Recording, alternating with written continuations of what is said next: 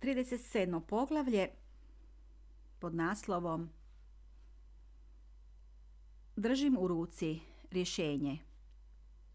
Veselim se i ne shvaćajući da borba tek predstoji. Iznenadi se. Stigla je službena plava kuverta, čiji sam primitak potpisala.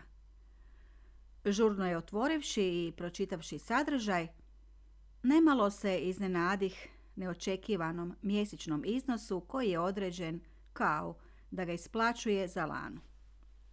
S obzirom da sam živjela od jedne plaće za koju ne mogu reći da je dovoljna za naš život, ovaj mi se iznos koji je sudstvo odredilo učini zadovoljavajućim. Tim više što sam znala da je to velika svota koja će kao ovoj ženi zadavati i te kakve muke.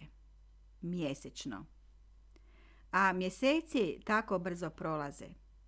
A tek uplatnice za automobil koje su je dočekale. Počela sam raditi. Mama je prešutno pristala čuvati lanu dok se ne vidi što će biti dalje. Vrtića uopće nemamo u blizini, novaca da se plati žena koja bi je dolazila čuvat nema, a mama se zdravstveno dobro osjeća, još je mlada i pri snazi, pa nam se svima zajedno ovo činilo kao najprihvatljivije rješenje. Problem je bio i u tome što se moje poduzeće nalazi na suprotnom dijelu grada, tako da sam na samo putovanje na posao iz posla trošila tri sata dnevno. Ustajala sam vrlo rano, još dok je bio mrak, spuštala se šumom do autobusne stanice i onda nastavljala dugotrajno putovanje tramvajem. Vrijeme je brzo odmicalo. Jednolično i bez nekih problema. Radila sam mnogo. A kad bi došla kući nisam više bila ni za što, pa čak ni za dijete. Možda me samo putovanje na posao iz posla iscrpljivalo i dok bi svi ti sati moga odsustva prošli i moja mama se počela osjećati umorno, ne toliko tjelesno koliko emocionalno. Vjerojatno ni ona nije još uvijek saživjela sa svojim novim načinom života. Zamijenivši bučni život na poslu, vezanjem za jedan te isti prostor, za cjelodnevno čuvanje djeteta, ova je nagla promjena počela na nju ostavljati traga. Često sam mamu nalazila u depresivnom ili ljutitom stanju, premda se ona jako borila za to da bude realna, mirna i staložena osoba. Počela mi prigovarati gdje sam tako dugo, a zaista me i nije bilo cijeli dan kod kuće. Dugih je osam radnih sati, posao daleko, sjednice često izvan radnog vremena ili one dugotrajne koje počnu pred kraj radnog vremena pa produže do navečer. Na koncu moram priznati da je najteži posao oko podizanja djeteta u pelenama obavila moja mama. Mrtvilo koje nas je sve obuzelo, moja konstantna šutnja kad bi došla kući, uskoro se zamijenilo s borbom. Na rješenje o novčanoj naknadi koju je K trebao mjesečno dostavljati za lanu, on se žalio. U žalbi je napisao da je iznos prevelik, nerealan i neka se ponovo provede postupak. Novac za kojega sam mislila da ću dobivati za lanu nije se ostvario. Prođe nekoliko mjeseci i dobijem poziv od suda za raspravu kako bi se utvrdio realan iznos. Kako se zakazani dan sve više približavao, osjećala sam sve veću uznemirenost. Pomisao kako ću se s K ponovo sastati u sasvim drugačijim okolnostima nego što smo to ikada doživjeli, ispunjavala me grozom. Taj dan morala sam izostati s posla na nekoliko sati. Ulazim u sudsku zgradu i osjećam da ulazim u labirint iz kojeg se neću više lako vratiti. Odlučila sam tako. Moram se boriti za osnovno lanino pravo. Njezin otac ne smije samo tako lako izmigoljiti od svojih obaveza. To neću dopustiti. Penjem se stepenicama na prvi kat. Vrlo sam uzbuđena dok zastajem na početku hodnika i gledam duž njega. Evo, sad ću ugledati ka i ne znam kako ćemo se ponašati. Ne razumijem zašto ka toliko iritira sudsko utvrđivanje uzdržavanja. Srce mi ubrzano kuca od uzbuđenja. Koračam i tražim broj sobe, sudnice, u kojoj treba biti rasprava. Nisam neprijateljski raspoložena, što više, drago mi je da ga ponovno vidim nakon toliko mjeseci. Možda ću mu objasniti ga, da ga ne želim za neprijatelja, nego da mi samo pomogne oko Lane, jer ne mogu stalno ovisiti o maminoj mirovini. Želim mu objasniti da se na njega ne ljutim, da sam svjesna toga da je kraj i da su svake daljnje mogućnosti produženja ili obnavljanja naše veze nestale i da sam se s time pomirila. Želim mu reći da mi je žao ako sam bila toliko jalna i nazivala mu ženu. Neka mi oprosti. Dolazim do broja sobe koji mi je naznačen u pozivu. Pred vratima stojim samo ja. On još nije došao. Sad će svaki čas doći i ova će napetost prestati. Stojim i čekam. Malo sam uranila, ali već je minuta do početka rasprave. Zabrinjava me što njega još nema. Sve lijepo što sam mu željela reći odlazi nekuda u nepovrat. Gubi se. Osjećam da mi lijepa osjećanja izmiču i da se počinjem ljutiti. Pa nije moguće da ga nema, da toliko kasni. Iz misli me trgne prozivka. Prozivaju. Na jednom smo dvije suprotne strane koje se bore, a između njih dijete. Ne vidim razloga toj borbi. Čemu? Što se to komplicira? Ulazim u malu sudnicu sama. Predavnom je sutkinja i njezina daktilografkinja. Smetena sam i ne znam što ću. Izgleda da se suprotna strana nije odazvala pozivu. Čekati nema smisla, već je prošlo 15 minuta. Čujem glas sutkinje. Mene ništa ne pita, čak me niti ne gleda. Ona dalje govori daktilografkinji koja počinje pisati. Konstatira se da se druga strana nije odazvala pozivu, te se ročište odgađa do, sada reče datum, neki daleki datum, otprilike za tri mjeseca. Mene ništa ne pita, čak niti ne gleda i zaključuje raspravu. Potpisujem zapisnik i to je sve što od mene tražila. Pozdravljam ih obje i prazna pogleda odlazim iz hodnik. Srce se smirilo, ali osjećam da je izmučeno i umorno. Razočarana sam. Možda nije dobio poziv ili jednostavno nije mogao izaći s posla. Možda je bolestan. Nakon duga tri mjeseca stvar se ponovila. Jedino s tom razlikom što sam upitala sutkinju. Kako se dugo može ovako prolongirati, a da on ne ispunjava svoje obveze? On koristi svoja prava što se tiče odgađanja rasprave. Sljedeću raspravu obavit ćemo bez njega i potvrditi rješenje o alimentaciji. Malo me utješila ovim riječima i strpljivo sam čekala sljedeće ročište. Svaki put stres i pritisak u srcu i ušima. Koračam dugim hodnikom i pitam se nije li ovaj put ipak došao. Zar nema načina da ga se prisili doći i da ga se prisili na ispunjavanje obveza? Kako ga nije sram? I doista, sljedeća rasprava provedena je bez njegova prisustva i potvrđeno je rješenje. Mislila sam da je tome konačno kraj i da će on morati platiti iznos, premda mu se nakupio do veće svote zbog zaostataka. Baš me zanima kako će to uspjeti platiti. Ali uskoro dođe kopija njegove žalbe na novo rješenje i opet sve iz početka. Proces se nastavlja do pravomoćnosti i sve mi se čini da će uskoro doći do vrha svih raspoloživih pravnih mogućnosti koje on koristi pa više neće imati što dalje.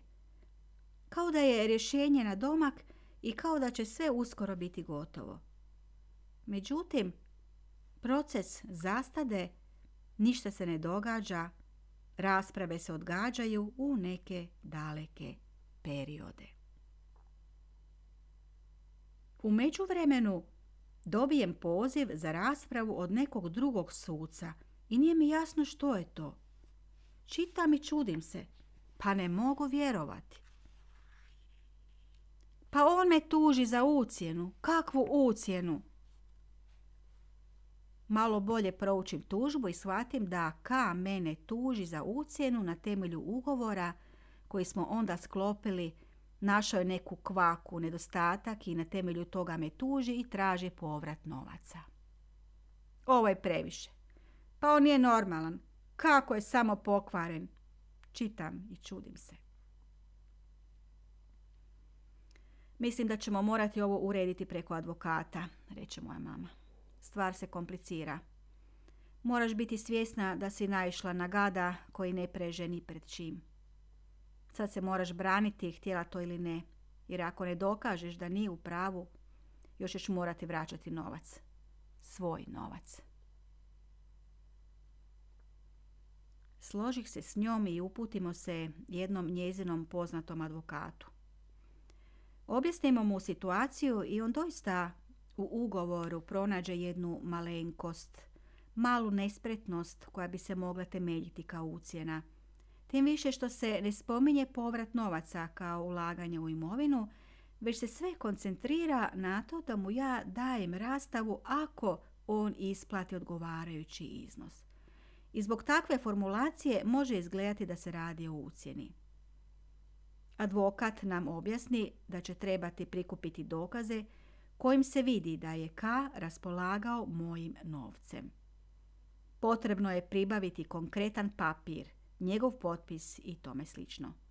Treba dokazati da je imovina postojala i da je kupljena mojim novcem, a da je on tu istu imovinu prodao i imao novac u rukama. Kako ću to dokazati? Pita mamu dok smo se vraćale kući.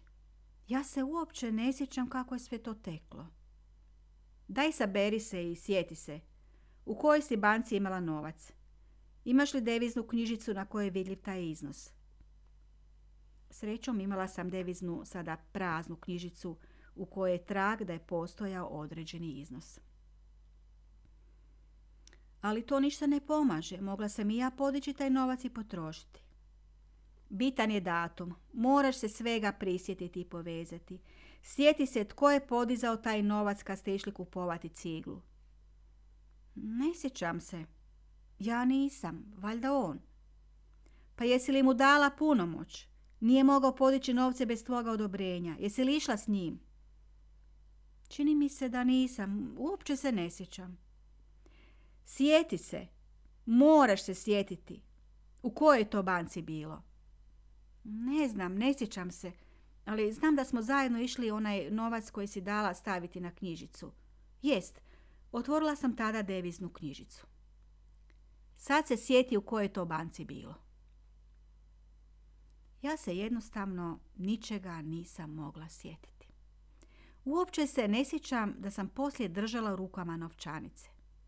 Samo znam da smo zajedno išli u ciglanu kupiti ciglu i montažne gredice. Kako je sve to s novcem išlo, nikako se sjetiti. Dođe vrijeme za raspravu povodom kao ove tužbe. ponovno proživljavam užas prolaska kroz dugi, nepregledni hodnik pravde u očekivanju da ću ugledati ka. I gle, on je došao. Ovaj put je došao. Čak prije vremena. Ugledam pred vratima i svoga advokata. Primijetim da Ka razgovara s jednom mlađom ženom. Shvatim da ju je on unajmio da mu pomogne oko spora. I ne samo ovoga, već i oko alimentacije. Gledam Ka. Tražim njegove oči. Očekujem da će me pogledati. Ali on mene ne primjećuje ili ne želi primijetiti, već svejednako obilazi oko svoje odvjetnice, stalno joj nešto govoreći onako kulturno i umiljato kako on već zna sa ženama. Ona se smješka, topi se od riječi koje ja ne čujem jer stojim podalje. Ali ne skidam pogleda s njega i ne shvaćam zašto me on ne želi pogledati. Očekivala sam da će mi pristupiti, da ćemo razgovarati, riješiti spor, da će mi objasniti o čemu se radi. Drhtim i osjećam da mi je zlo. U ušima mi zuji i ne čujem ništa. Vjerojatno je to tlak. Čini mi se da mi se sva krv iz tijela prelila u uši i zatvorila ih. Čujem samo svoje disanje i vlastite korake koji mi gromoglasno trešte tijelom. Svaki moj korak, svaki moj udisaj i izdisaj. Advokat mi nešto reče, ali ja ga ne razumijem. Povraća mi se i najrade bih pobjegla, a znam da moram izdržati. Srećom da ne moram ništa govoriti. Ne znam kako se ponašati. Prisjetim se filmova Tamo su neprijateljske strane stalno šutile, nisu smjele međusobno išta govoriti, niti prekidati kad se radilo o svjedočenju, pa makar se govorilo najveće laži. U filmovima sudac lupa čekićem kad se razbuktaju strasti. Ne znam kako ću se ja ponašati. Kako bi se trebala ponašati jer prvi mi je put da me netko za nešto optužuje. Kako se obraniti? U knjigama iz kojih sam učila sve opisano jednostavno, razumljivo i tako pravedno. Ali ovo, ovo je nešto sasvim drugo. Sada ćemo konkretno vidjeti što on traži na što se hvata, reče mi odvjetnik prije nego što smo se približili vratima kad nas je sudac prozvao. Ušli smo. Kame nije pogledao, iako su nas smjestili jedno do drugog. Između nas je ipak jedno prazno mjesto. Ja pogledavam u njega i želim mu pročitati na licu što misli, kako se osjeća.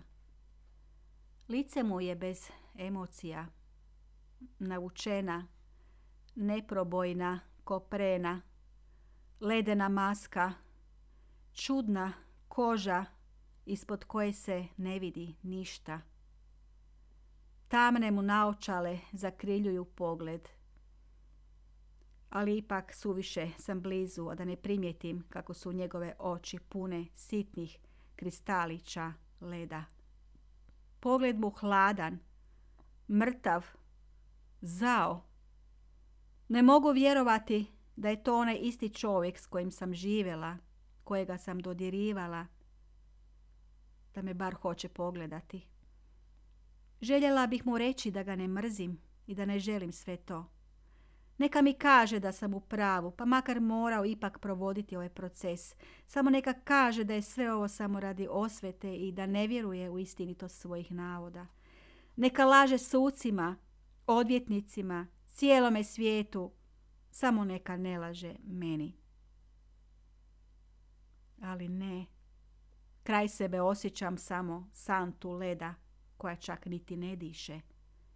Ne čujem njegovo disanje, lupanje srca koje bi ga možda odalo da je uzbuđen. Kraj mene sjedi čudnovato biće bez života. Stroj. Ne, ne može to biti taj čovjek. To je netko drugi. To nije onaj kojeg sam toliko voljela ili možda još volim. To ne može biti otac moga djeteta. Ne takav led. Nije moguće. Čini mi se to, ali osjećam miris sumpora. Ili to miriše kemijska olovka sutkinje. Ili to miris nove crne vrpce sa stroja daktilografkinje.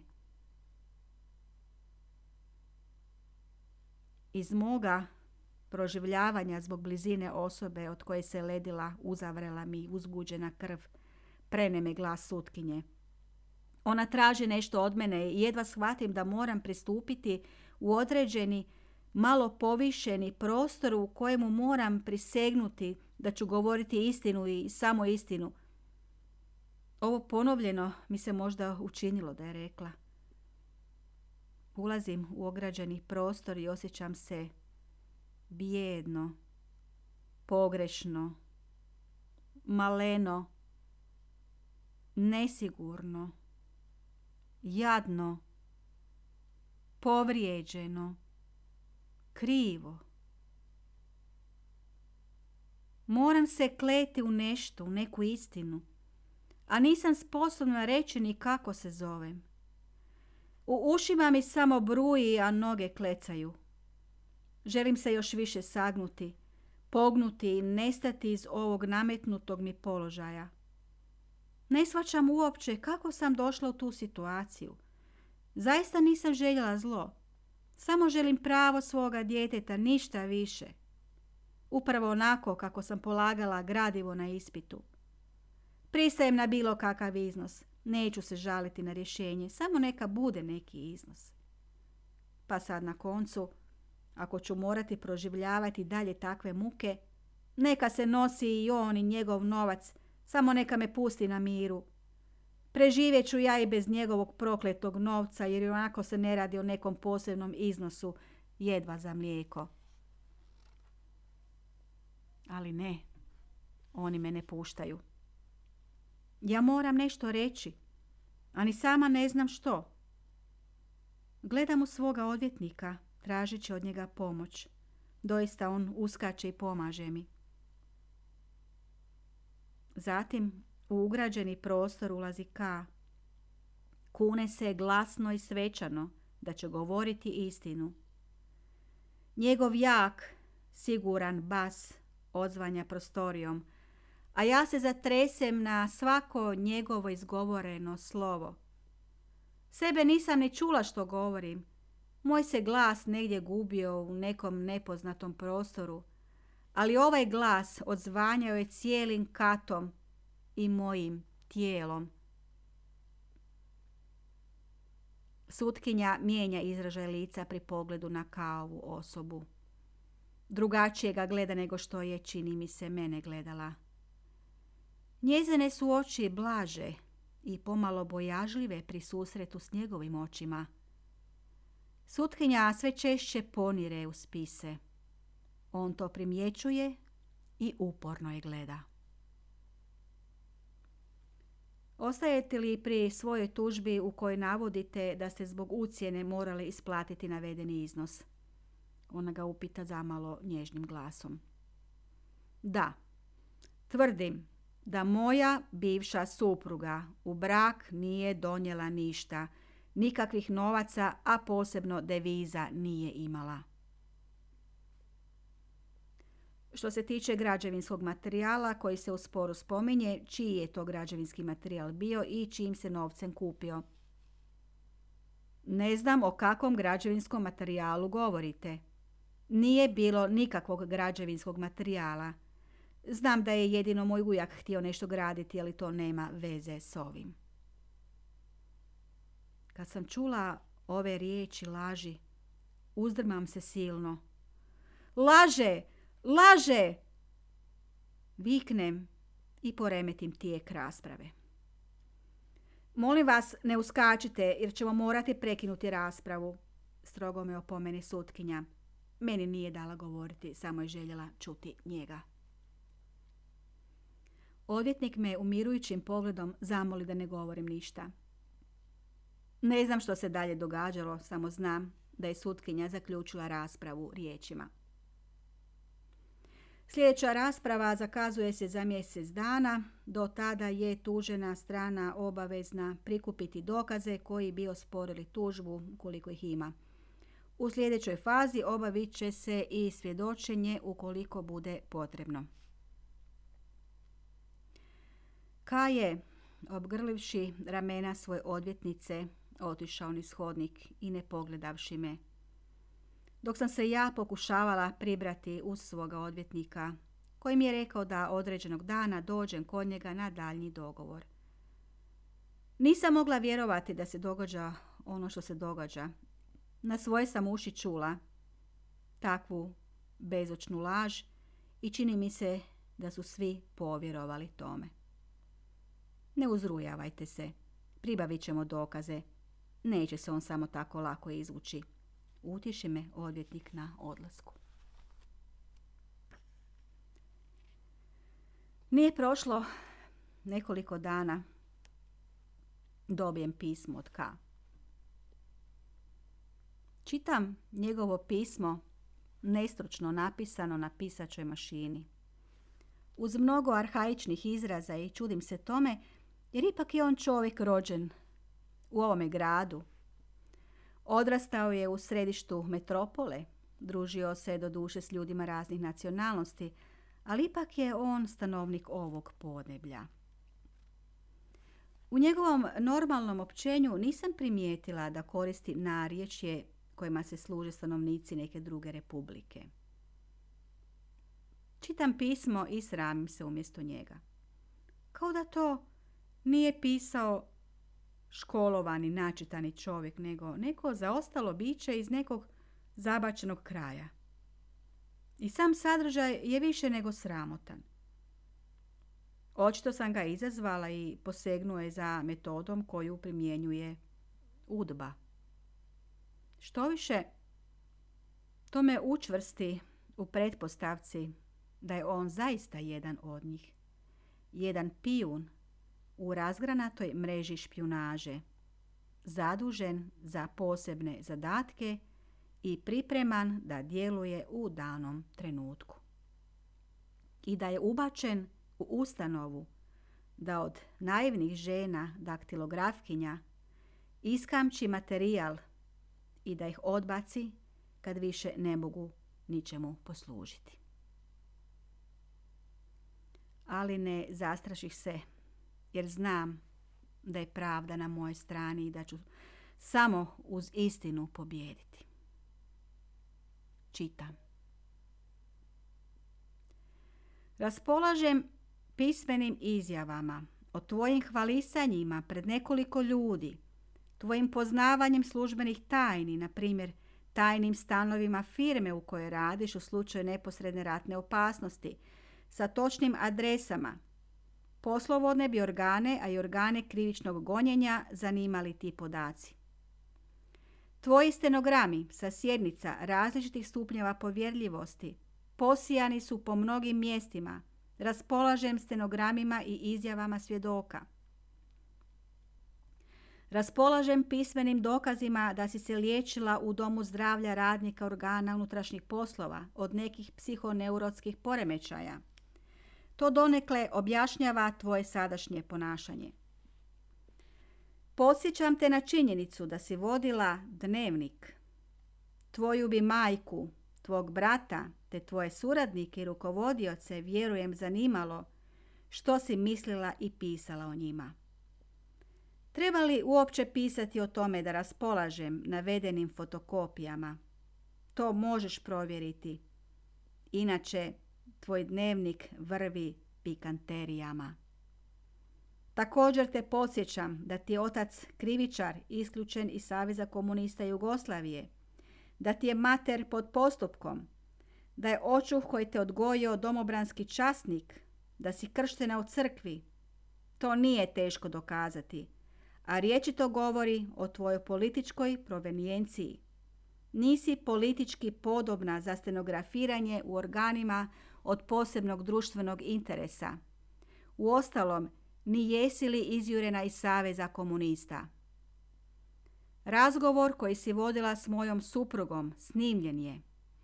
Ja, kao ispravan građanin socijalističke samoupravne nesvrstane Jugoslavije, kao svjestan član Saveza komunista, nemam razloga da se bojim. A i inače sam po prirodi vrlo, vrlo hrabar. O visini alimentacije će konačnu riječ izreći naš socijalistički sud, a ne ti. Isto će tako sud dati svoje mišljenje o mom očinstvu kad za to dođe vrijeme. Svojim ćeš me ponašanjem prisiliti ne samo da ospori moje navodno očinstvo, već i da iskoristim svoje zakonsko pravo da ukažem na potencijalne očeve. Mislim da ne moram posebno navesti da je ovo što sam napisao samo dio materijalnih dokaza kojima raspolažem. Poznajući te, temeljno sam se pripremio. Dajem ti časnu partijsku riječ. Da ću, ukoliko mi budeš radila probleme, ušutkati te na efikasan način. Shvati ovo pismo kao upozorenje.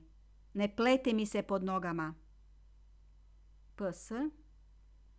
Vjerujem da ćete baciti u očaj sljedeća činjenica. Ja obožavam svoju ženu. Savršeno se slažemo i svakodnevno osnažujemo harmoniju našeg savršenog braka. Ti mi se gadiš, pa te ne bih dodirnuo ni štapom. Te me uopće ne zanimaš. Ti si ružna. Čitam i sramim se.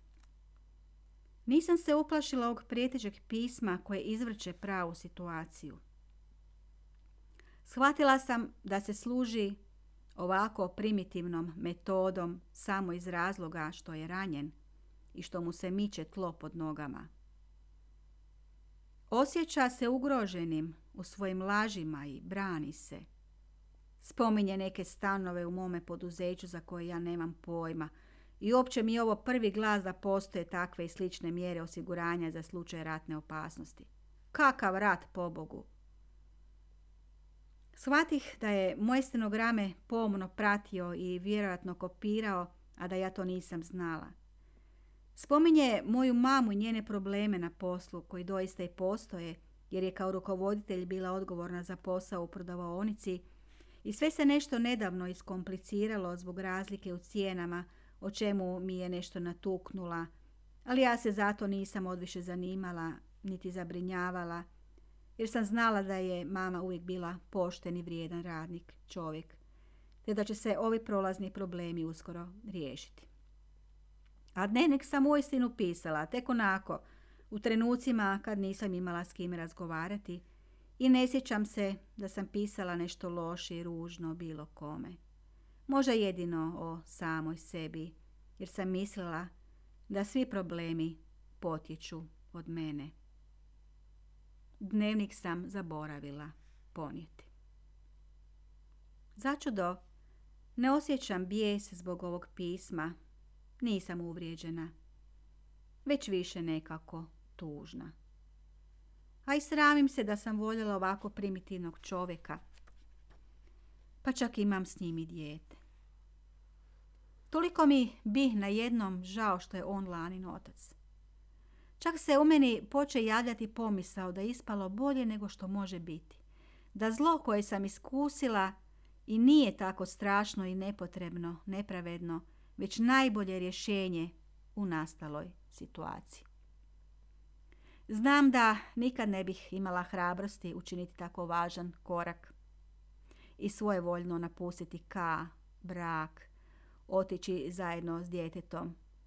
Upravo njegovo tjeranje kojem se nisam mogla oduprijeti, niti sam imala pomoć sa strane od ljudi koji su mogli izgon zaustaviti, bilo je jedino moguće najbolje rješenje. Otkrio je svoje pravo lice, najtamniju stranu svoga karaktera za koju nisam ni slutila da postoji u takvom obimu. Da sam znala da je stvarnost tako užasna, ne bih nikada zatražila pomoć u uzdržavanju Lane. Radije bih čuvala sliku o čovjeku koji me volio i nije nikada prema meni bio grub. Tko zna, možda bi se nastavili dalje potajno viđati i ja bih živjela od njegovih povremenih dolazaka. moje emocije hranile bi se njegovim povremenim nježnostima.